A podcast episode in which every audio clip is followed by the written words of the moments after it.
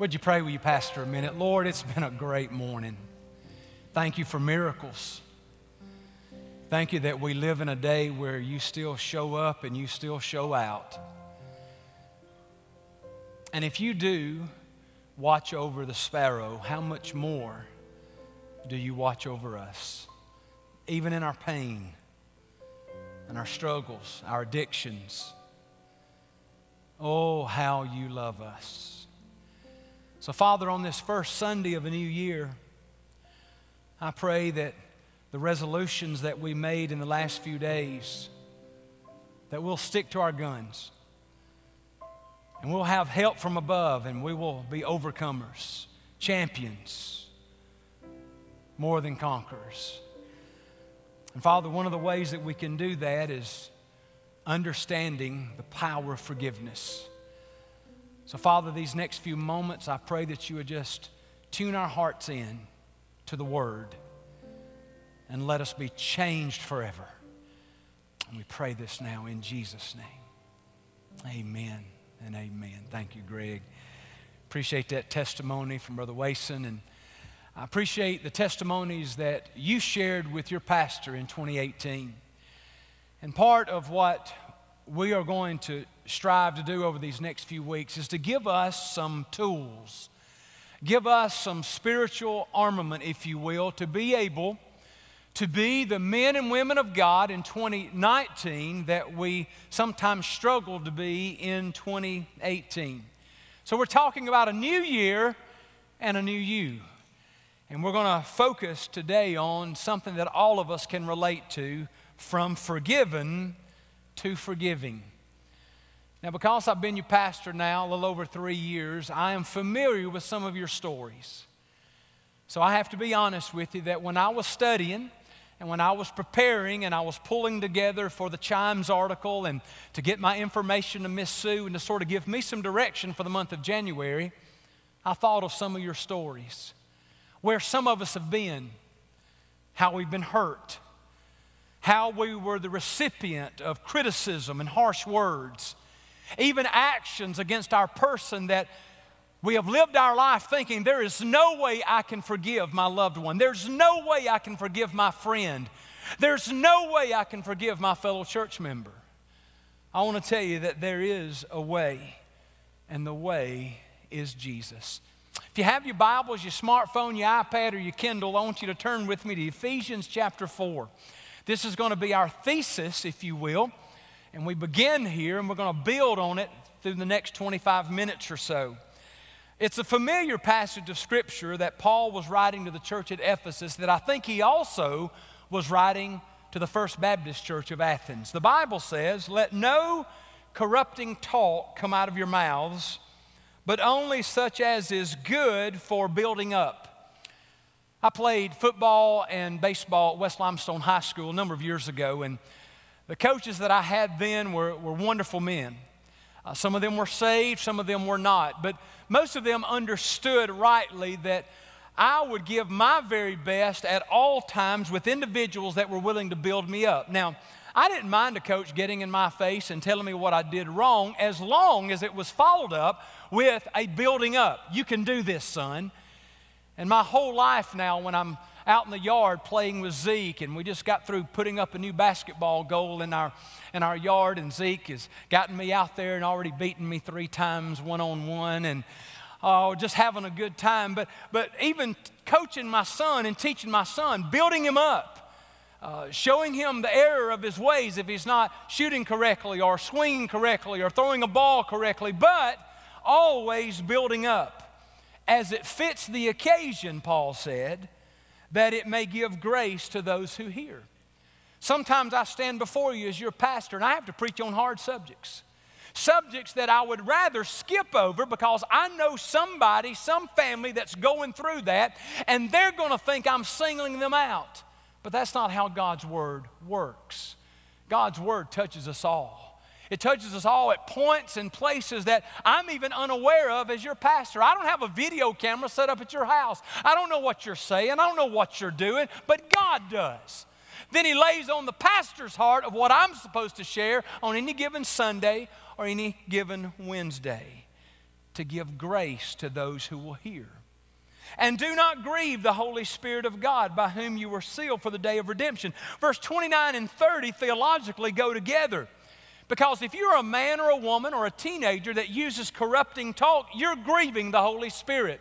The Holy Spirit's not moving and working in your life if that's how you conduct yourself on an ongoing basis. So then Paul says, here's the answer. Let all bitterness and wrath and anger and clamor and slander be put away from you, along with all malice. And then this is what I'm going to talk about today. Be kind to one another, tenderhearted forgiving one another as God in Christ forgave you. It's been a number of years ago, early in ministry. Joel, how can you forgive them for saying that? How can you forgive them for doing that in that business meeting? How can you forgive them? Because I've been forgiven. That's the only reason why. I'm just like you, I'm flesh and blood.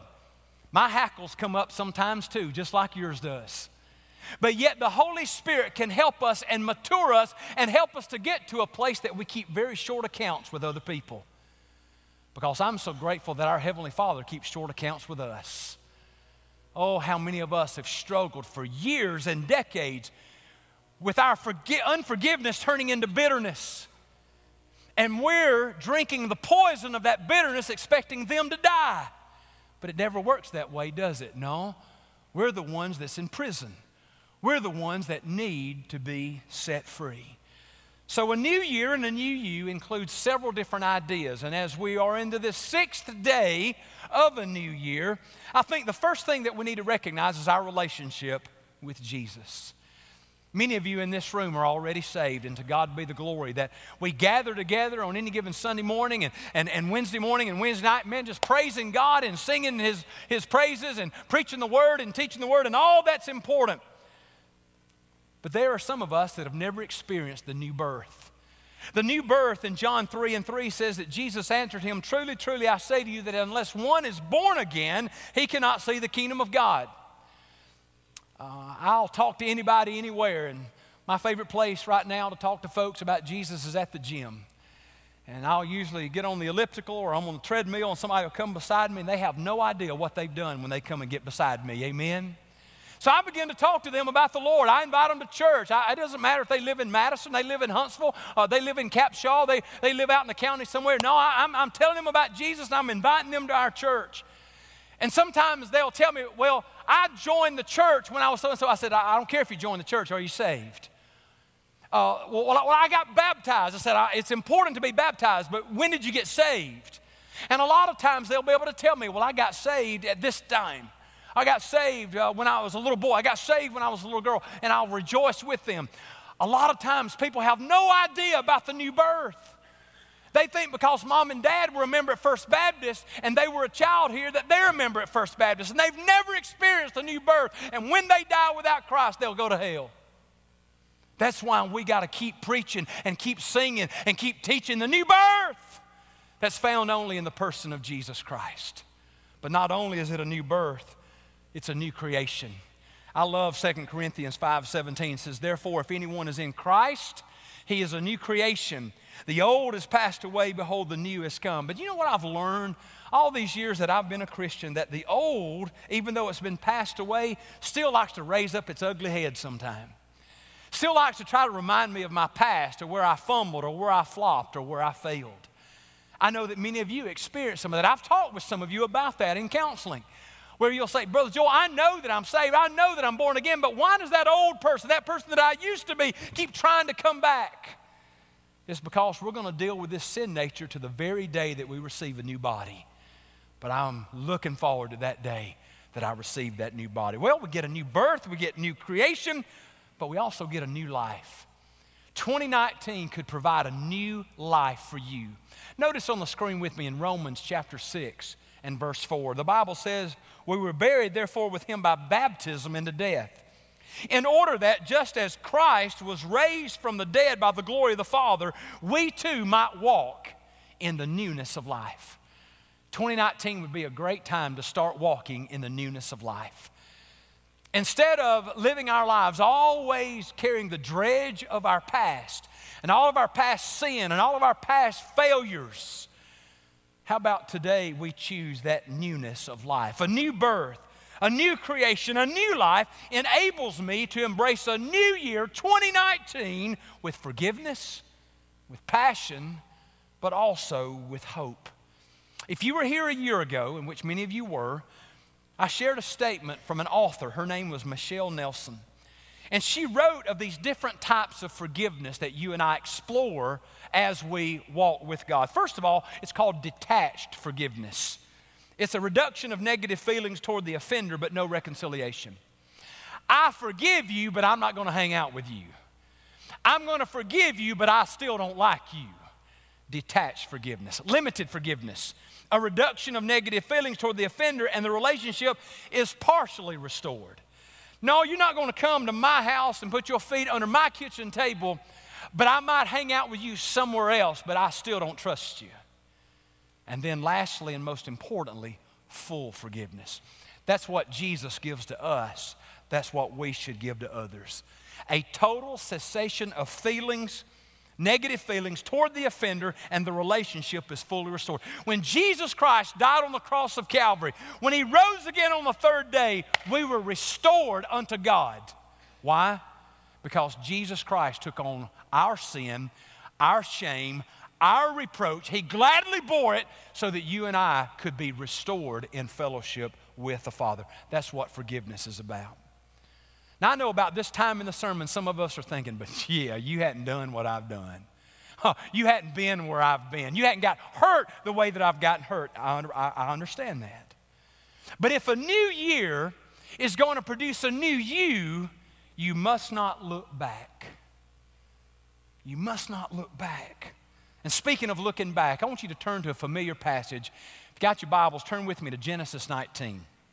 Look on your Bible app, on your phone, Genesis 19. It's the story of Lot. And God had warned Lot and his family through some angels I'm going to destroy Sodom and Gomorrah. You need to get out of town.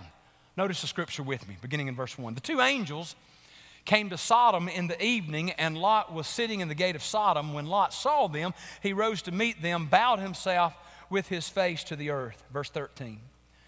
For we are about to destroy this place because the outcry against its people has become great before the Lord, and the Lord has sent us to destroy it. Verse 17. And as they brought them out, one said, Escape for your life. Do not look back. Let me just hit the pause button. Do not look back. Some of us have been rescued, some of us have been restored, some of us have been reconciled, but we're still tempted to look back. That's why the angels are telling Lot and his family don't you look back or stop anywhere in the valley, escape to the hills, lest you be swept away. I don't know who this is a word for today, but you got to stop looking back. I said it at 8:30, I said it at 9:45 and I want to encourage you today. Stop looking back. Verse 23. The sun had risen on the earth when Lot came to Zoar. Then the Lord rained on Sodom and Gomorrah sulfur and fire from the Lord out of heaven. And they overthrew those cities and all the valley and all the inhabitant of the cities and what grew on the ground. But Lot's wife, behind him, looked back and she became a pillar of salt. Now, I'm not saying if you look back, you're going to become a pillar of salt, but it could become something far worse. You become become a bitter old man. You could become a bitter old woman. Why? Because you keep looking back of all the wrong that's been done to you, all the struggles that you've either self inflicted or had inflicted upon you by someone else. Oh, let me encourage you today. And I think this is a word from the Lord, friend. I, I wrestled with God about this series. I wanted to go a different direction on the first Sunday of the year. And the Lord says, No, he or she is going to be there this Sunday they need this message. So here's some observations about Lot and his family. Lot and his family were told to leave wicked Sodom and not look back. Even repeated again in Luke chapter 17, verse 32. Jesus is talking. It says, Hey, remember Lot's wife? She kept looking back. She turned into a pillar of salt. Unless you are looking back to learn, looking back is self defeating. Now, I can learn from my past mistakes that I've made, and hopefully I don't make those same mistakes again because I've looked back and I've learned from them. In fact, the only time you should ever look back is to see how far you've come. And I know many of you have come a long way. Way before I became your pastor, you got hurt a long time ago. And God has brought you in incremental steps forward to where you are even now. But 2019 is that breakthrough year. Can I hear an amen? This year, this time, this place is the breakthrough. You've wrestled all these decades. It's now time to be set free and to set that other individual free. In fact, looking back keeps you from being obedient. What are you talking about, Joel? Look on the screen with me, Luke chapter 9. Yet another said, I will follow you, Lord, but let me first say farewell to those at my home. And Jesus said to him, No one who puts his hand to the plow and looks back is fit for the kingdom of God.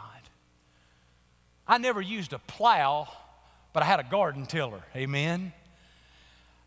We had a little garden at Route 8, Box 264 on Harris Road. I finally got physically able enough to wrestle that, that tiller and sort of keep it straight. But if I ever look back, man, I, I went crazy. I went all over that garden. And I would get into the turnip greens and the squash and all the other different things. And Dad would say, Keep it straight, keep it straight. You got to keep your eyes forward. Having no idea that that's what Jesus was talking about. You can't put your hand to the plow and look back and stay straight.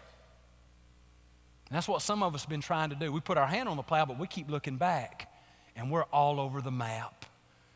We're making crazy decisions. Decisions that we made similarly five years ago where we should have learned better because we should now know better, but we keep making the same mistakes over and over again. Why? Because you keep putting your hand to the plow and looking back instead of looking forward. Oh, I pray that 2019 is a year that we will look forward. Would you be willing to make up your mind, maybe today, and say, My family and I, we're moving forward? You know, Paul talked about this in Philippians 3. He said, Brothers, I do not consider that I have made it my own, but one thing I do, forgetting what lies behind and straining forward to what lies ahead. Paul wrote these letters in the first century. He was greatly influenced by Roman athletes. And he would see them training, he would see them throwing the javelin, he would see them running in the races. And, and the, word image here in the Greek is I press on toward the goal. I'm stretching toward the finish line. I press on toward the goal for the prize of the upward call of God in Christ Jesus. How am I able to do that? I forget what lies behind me. I forget what lies behind me and I move forward. Some of us need to move forward in 2019. It's time. You've wrestled, you've thought it through, you've had your feelings hurt, but if you're going to live your whole life based on your feelings rather than what God's word says, you'll always keep looking back. It's now time to look forward. How do I do it, Joel? Well, if 2019 is going to be different from 2018 or 2013 or 2009, or for me, 1986, I must be willing to change. Change what? Well, change is difficult, not changing is fatal we got almost 48,000 Southern Baptist churches in our convention. Latest stats out of the Baptist Vatican in Nashville, Lifeway, they tell us that about 75 to 80% of Southern Baptist churches are plateaued or declining. Now, there's a reason they're unwilling to change. Change is difficult, but if you don't change, it's fatal. 3,000 churches a week die and shut their doors why? They're unwilling to change. We, as a people, we become irrelevant in our walk with Christ when we are unwilling to change. So let me give you this for 2019. If you don't remember anything else I say, that if you change nothing, nothing will change. Your 2019 will look like your 2018, that look like your 2017, that look like your 2016. I'm not saying change the gospel, the gospel remains the same. It's written in stone. Everything else of methods is written in sand. How you got to be willing to do it.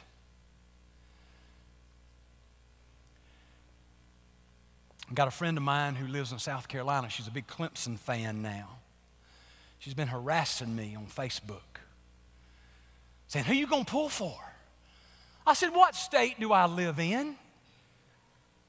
She says, But you're an Auburn fan. I said, But what state do I live in? Oh, just giving me a hard, hard time. But in some conversations, if Coach Saban hadn't been willing to change and realize he's got something special in the quarterback that he has, we may not have been having this conversation. You got to be willing to change. I've always done it this way and I've been successful in my past. Do you know success in your past will keep you from being successful in the future if you live back there?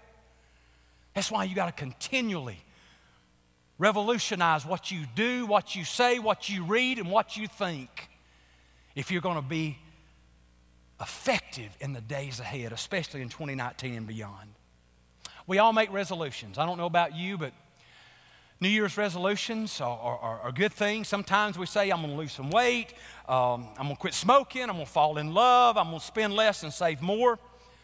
But notice this resolutions can be motivation to change or disappointments to carry. Because what I'm being encouraged by what I hear from my church family and even my own personal family is that I can't do it alone. We need each other, but most of all, we need the Lord. We must have help. In fact, you cannot forgive without help. You will continue to look back without help. You will continue to fall short and be found wanting without help. All right, preacher, I'll bite. Where does my help come from? Turn your Bibles to Psalm 121, and I'm going to give you where your help comes from. The Bible says, I'll lift up my eyes to the hills. From where does my help come? My help comes from the Lord who made heaven and earth and he will not let your foot be moved. He who keeps you will not slumber. The Lord is your keeper. The Lord is your shade on your right hand. The Lord will keep you from all evil. He will keep your life. The Lord will keep your going out and your coming in from this time forth and forevermore. That's where your help comes from. So, Pastor, are you saying that all these fumbles, flops, and failures of my past have been because I've tried to do it all on my own? Partially.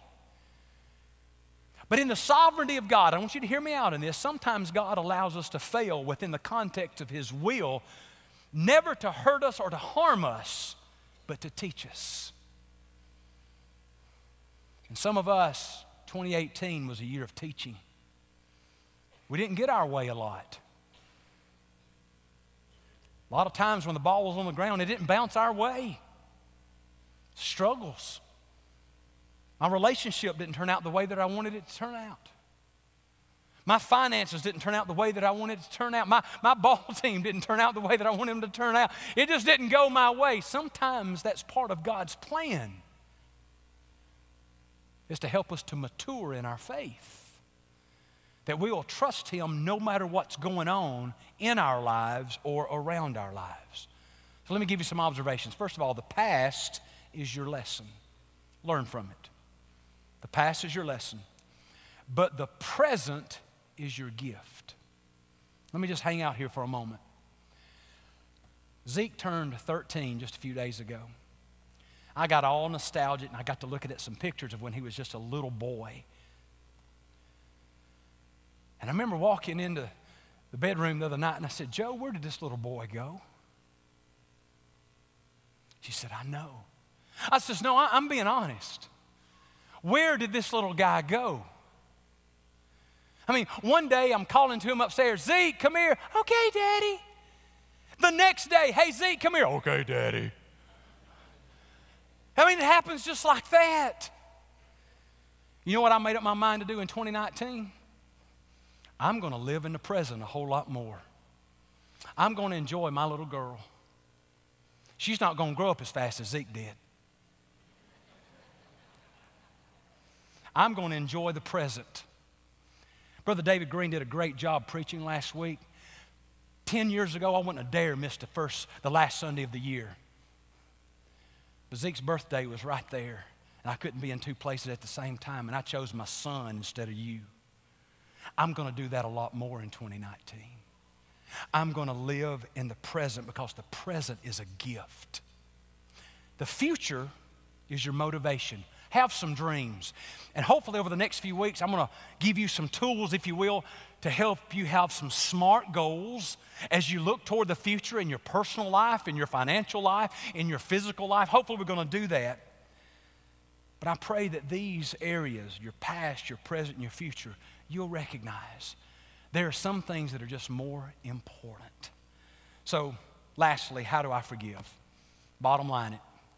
How do I forgive? Well, God gives to us what He demands from us. You see, the only way that I'm saved is that God gives to me what I do not have and could not create, which is the righteousness of God in Christ Jesus.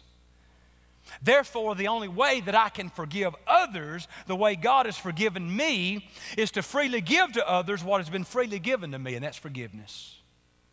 You know why I can forgive Joe? Because God forgave me. You know the reason why Joe can forgive me? Because God forgave her. And He did it first. And because He forgives us of all our stuff, we should be able to forgive others of their stuff. I'm not talking about enabling people to be in sin. I'm simply talking about forgiveness and showing mercy and showing grace.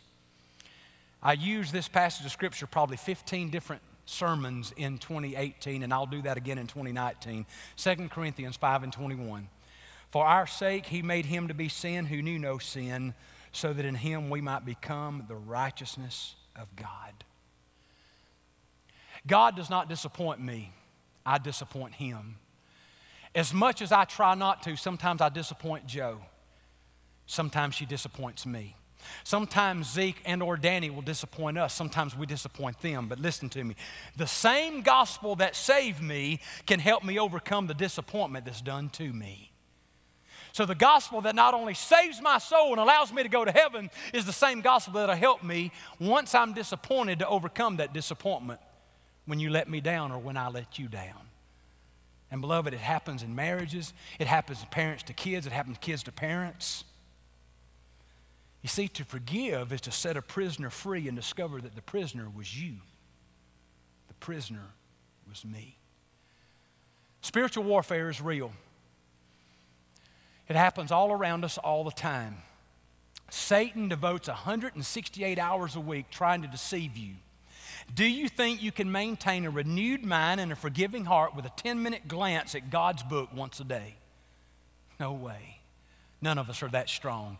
That's why 2019 needs to be a year of renewal in our love for God's Word. I was even convicted of this. The last couple of months of 2018, I read several books, but they were not the Bible. I was reading books about the Bible from an academic side, and the Holy Spirit got a hold of me and said, You need to be reading the Word more and I have adapted to that particular admonition from the Father. It took Israel 40 years to make a journey that should have taken 40 days. Sometimes we too wander around in circles, never going anywhere in this self imposed wilderness because we do not learn what God wants to teach us. Some of you had something happen to you 10 years ago that should have been taken care of in 30 days.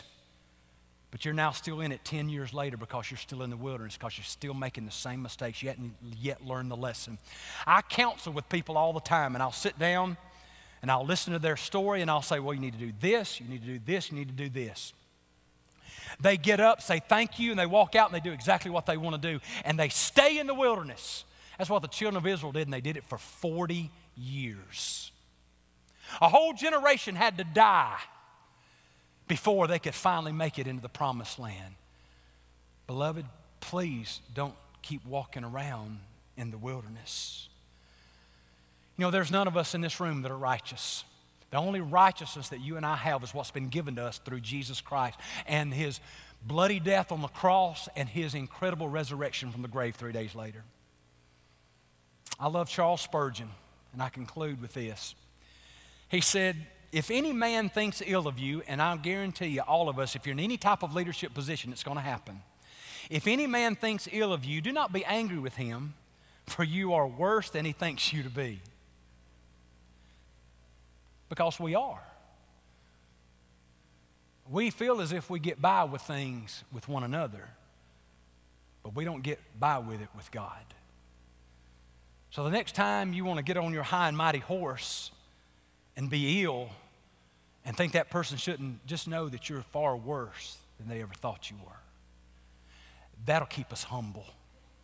That'll keep us broken and spilled out. And just a few minutes ago, we sang Just As I Am. And that beautiful arrangement that says, For the broken, you can become mended. There's broken people in Athens, Alabama. There's broken people here today. There's people here today harboring stuff inside of them and it's poisonous.